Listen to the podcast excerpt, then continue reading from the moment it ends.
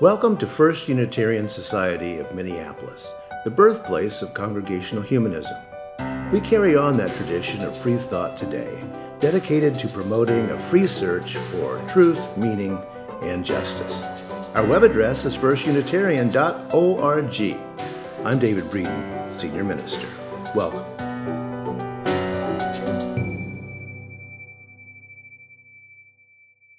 Yes, as Amos mentioned, our theme for the month of October is heritage. The places where we live have a heritage. The liberal religion that we practice here has a heritage. Political liberalism has a heritage, and each of us, as Amos was mentioning, has an individual heritage that can sometimes be quite eclectic. First Unitarian Society has a heritage as well, an eclectic sort of heritage, a reason that we are here and have been here for all these years, a why to what we do. And the why has a very simple answer to it. That's why we're here. Change, transformation. First Unitarian Society has been and is and will be here to change things, ourselves and our society. That's what we will be talking about on Sundays for this month. What kind of heritage are we looking at? Yet, transformation, transformation in our thinking and change in our society, these are tough. It's difficult to look outside of how we do things in our various kinds of cultures. Take, for example, the idea of how much choice we have. Now, did did some of you begin to think this uh, the uh, the game was not quite as chance-oriented as as perhaps you? Tyche was the god of fortune in ancient Greece. Fortune as in random chance. Uh, as a matter of fact, one of her devotees is supposed to have invented dice. She was about rolling the dice. Nowadays, we call natural disasters acts of God, but in ancient Greece, they were acts of Tyche. Now, by the way, one of her running buddies was Nemesis, who is not the kind of guy you really want to meet up with. But a funny thing happened on the way to the Roman Empire. The god Tyche became the Roman god Fortuna. Now, La Fortuna, Lady Fortune, and the wheel of fortune becomes not a ro- roulette wheel in Rome, but rather a way of describing how nature itself works. Sometimes you're up, sometimes you're down. Now, what we see as time goes on is a transformation from the Greek concept of chance in the universe to the Roman concept that there is something in the universe that both creates order and creates inescapable fates for human beings, what we call destiny. And this overarching thing the Romans called logos, L O G O S, logos. What we also see developing is the template for what would become the monotheistic God, an all-powerful, all-knowing being. For most ancient Greeks, the world was filled with all kinds of local gods, uh, you know, water nymphs and tree nymphs and that kind of thing. And yes, there was then this overarching god, Zeus. With the Romans, this began to change, and eventually Logos became this rational, controlling, all-knowing God of the universe. Now, Christian theologians and priests latched onto this developing concept when Christianity came along that chance simply could not exist in a universe created by an all-knowing God. This then became a basic assumption of the developing Christian movement, an idea that remains with us today in the minds of millions of human beings. And with the death of chance and the rise of destiny as the model for thinking about reality, another question arose. What about free will in such a universe? can we do anything to change ourselves or the circumstances of our lives? What is it about our lives that's up to us? And what is it, you know, luck, chance, and God? Soon, in European-dominated cultures such as the U S, what people thought of God was able to do was not only about how they could help you, but how they shaped all of human history. Now, our liberal tradition, our liberal religious tradition, came down on the side that human beings can change this, can change this overarching idea of what's going to happen next in the universe. And we also came down on the side that we can transform ourselves in our world. That has been the defining why of liberal religion. Now, wherever you come down on the free will debate, we do know that there is determinism at work in our lives. We talk about the fortunate. We talk about destiny and the American dream. Yet, we also face a tragic reality. In the United States today, the zip code where you're born, where you grow up, and where you live affects your fate, as does the color of your skin, your gender, and on and on. We all know this. Many of us here have fought the battle both for ourselves and the sake of our loved ones and our country for many years. Poverty is everywhere in the United States, though if you look at this map, you will see that the Mason-Dixon line is clear and vivid on a map of American poverty. Poverty, hunger, poor health, short lives. The old Confederacy still shows up as a region there, doesn't it? Remind yourself that had the South won the war, the international border would have been the Ohio River. And you can see poverty tracing the Ohio River even today. That would have been the international border, just as the Rio Grande is now the border between Texas and Mexico. That didn't happen, but the effects are as stark today as they were have been since the very beginnings of Europeans invading this nation. Your zip code determines a great deal about how your life will play out. Yet, even born into a relatively affluent zip code, most people are pretty well stuck. In terms of social mobility, moving from one social class to another, the U S does not make the top twenty list of nations in our world.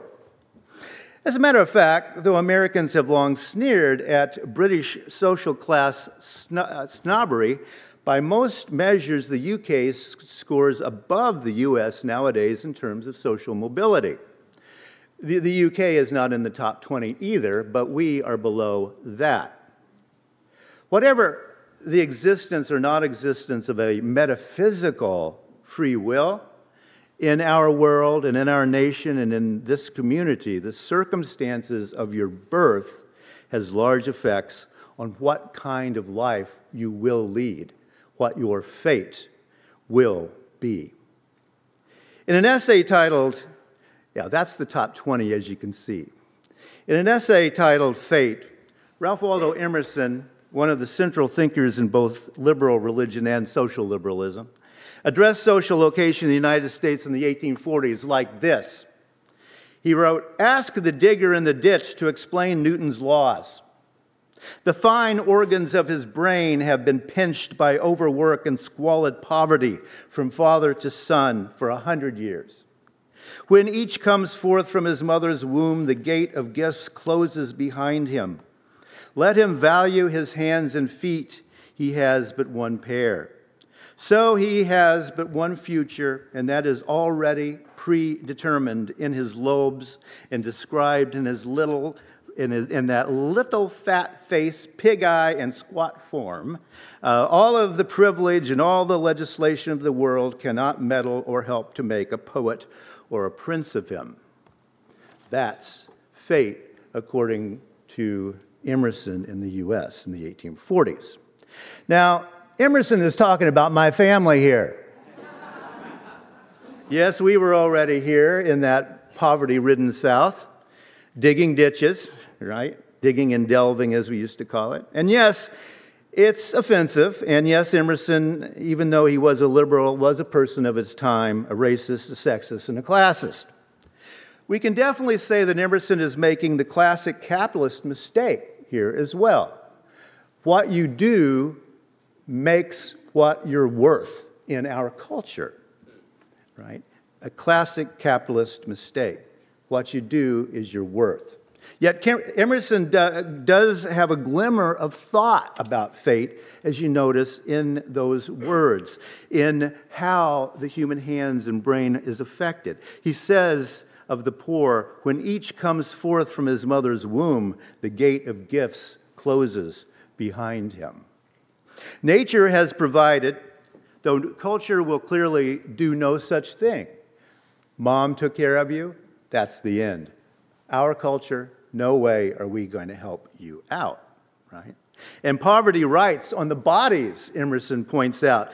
Uh, he has but one future, and that is already predetermined in his lobes, brain. Of course, this is the days of phrenology, uh, phrenology, phrenology, right? Yes, so. So the baby's brain is already constricted by social class before you're even born. Now, I know that my ditch-digging forebears would have said something along these lines if they had talked to Mister Emerson. We ain't interested in no egghead Harvard stuff nohow. Right? This is the ver- a very human response, isn't it? We don't want what we can't have. We ain't interested in no egghead Harvard thoughts nohow. To me, this is all about opportunity. The chance to be educated if one wishes to be, right? If you want to. My parents didn't have that choice, for example. They were part of this continuum. One change, one transformation that needs to occur in the U S today is clearly educational opportunity. It's always been, in our culture, one of the ways out. And that's one of the things that people in our congregation have fought for. We fought for Darwin being taught in public schools back in the nineteen twenties. And indeed, in this state anyway, you can still talk about Darwin in schools. And it's also why we help out in Love Works Academy today. We want people to have the opportunity of education. Emerson was no doubt realistically describing social mobility in the United States in the eighteen forties. And to slightly lesser extent in the nineteen forties. Our job is to change it a lot before the twenty forties. That is the why, the heritage of this congregation.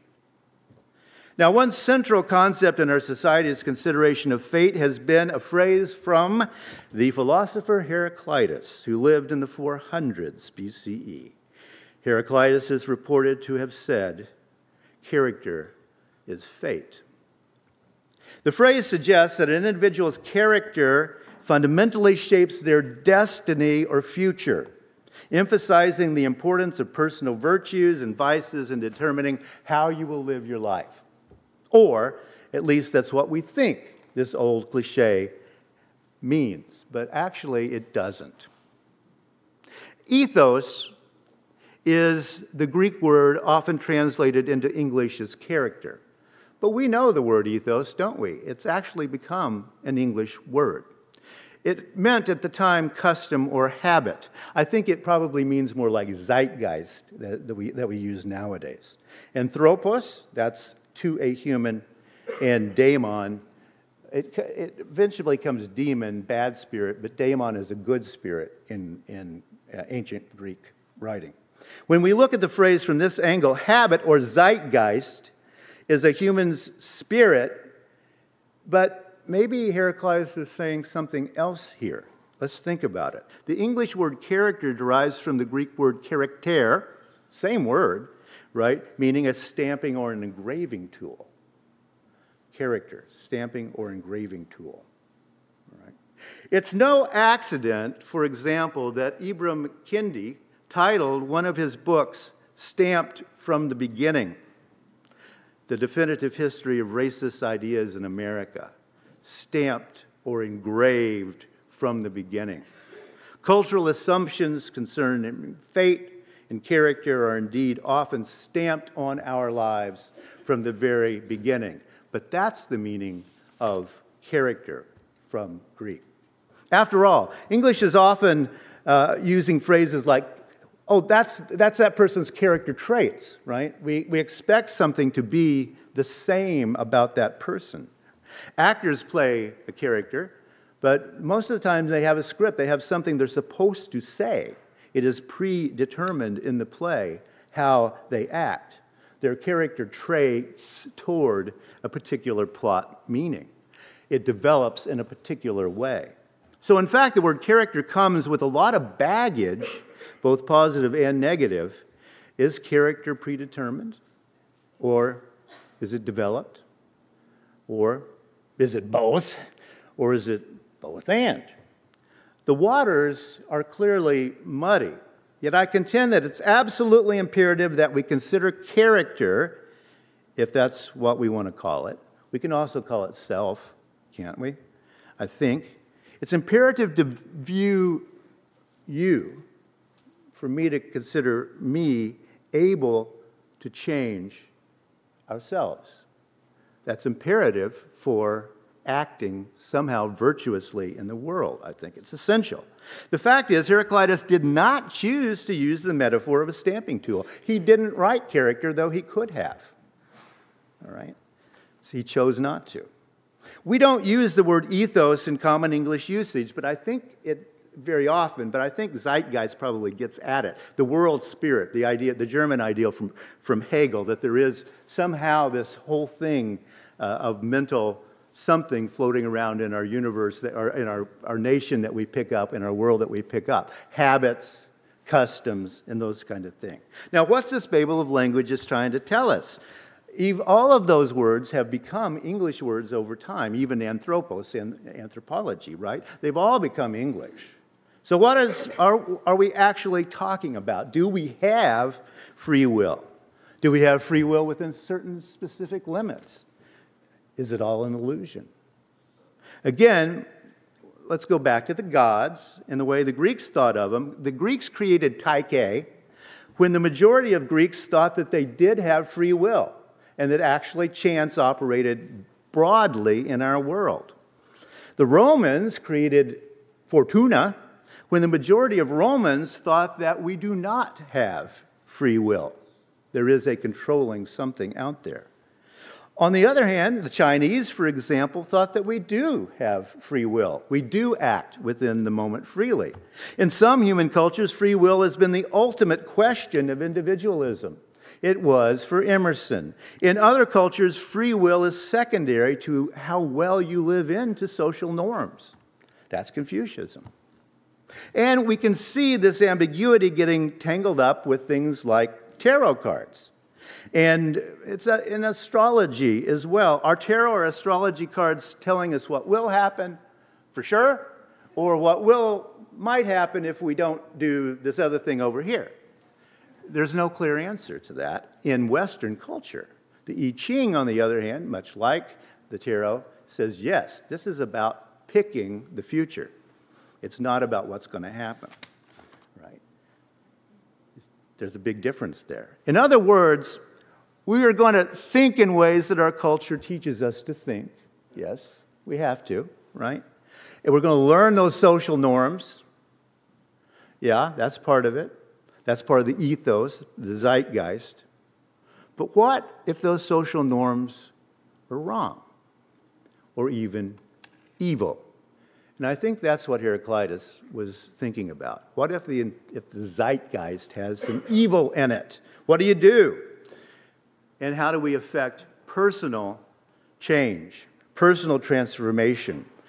How is that possible given this thing? How do we change and keep changing? How do we get rid of the detritus of social norms out of our own minds so that we can think clearly? I mean, that is what Henry David Thoreau was talking about with that different drummer idea, wasn't it? Don't listen to the zeitgeist. Don't listen to the ethos. Be yourself and transform yourself by so thinking. Emerson put it this way. Every spirit builds itself a house, and beyond its house a world, and beyond its world a heaven. Know then that the world exists for you. Build therefore your own world. Build therefore your own world. You can build your own house. Now, some of you literary types probably know that Emerson stole this from William, from Blake, uh, the British poet, who talked about building your own house as, as a personality, building yourself. But for Blake, anyway, it was just like the snail. You have to keep outgrowing your house, and you have to slough it off and, and build a new house uh, around you, right? But for Emerson, anyway, the idea is that you build yourself into a good house, and then you can expand that on out into our culture. Each of us is stamped from the beginning. We know that. It's scientifically proven. You can prove it by stats any, any time. We're stamped by our social norms. We're stamped by our social class. We're stamped by all of those social uh, assumptions that we pick up over time. And many Americans believe that these walls are permanent and even just. If you believe in that all-controlling God, things are kind of as, as they should be. Right? Yet we here believe otherwise. We are countercultural in the true sense of that word. We are against the nonsense that builds up in human cultures over time, against the prejudices and stupidities that come along.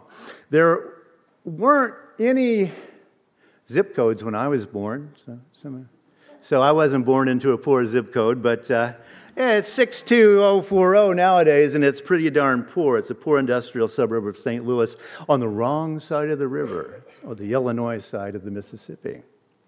Today, voila! I wonder how I got, how I got that French uh, there on the... Am I not French enough for you, machine? Voila! Right? I'm on the other side of the Mississippi today, so I must have done something in the last... almost going on seven decades. I don't know. Did, did I have it? But but I'm on the other side of the river anyway.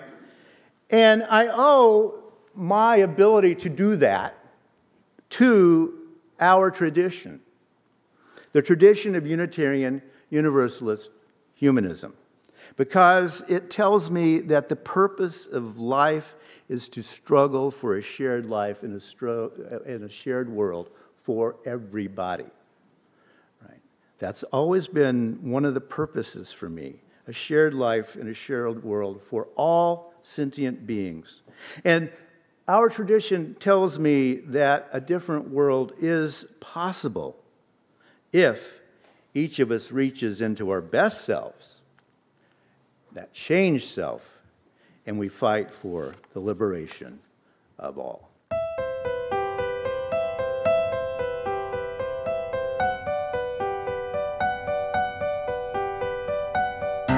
Thanks for listening. You can find much more about humanism and what's happening at First Unitarian Society in Minneapolis by visiting our website at first unitarian dot org.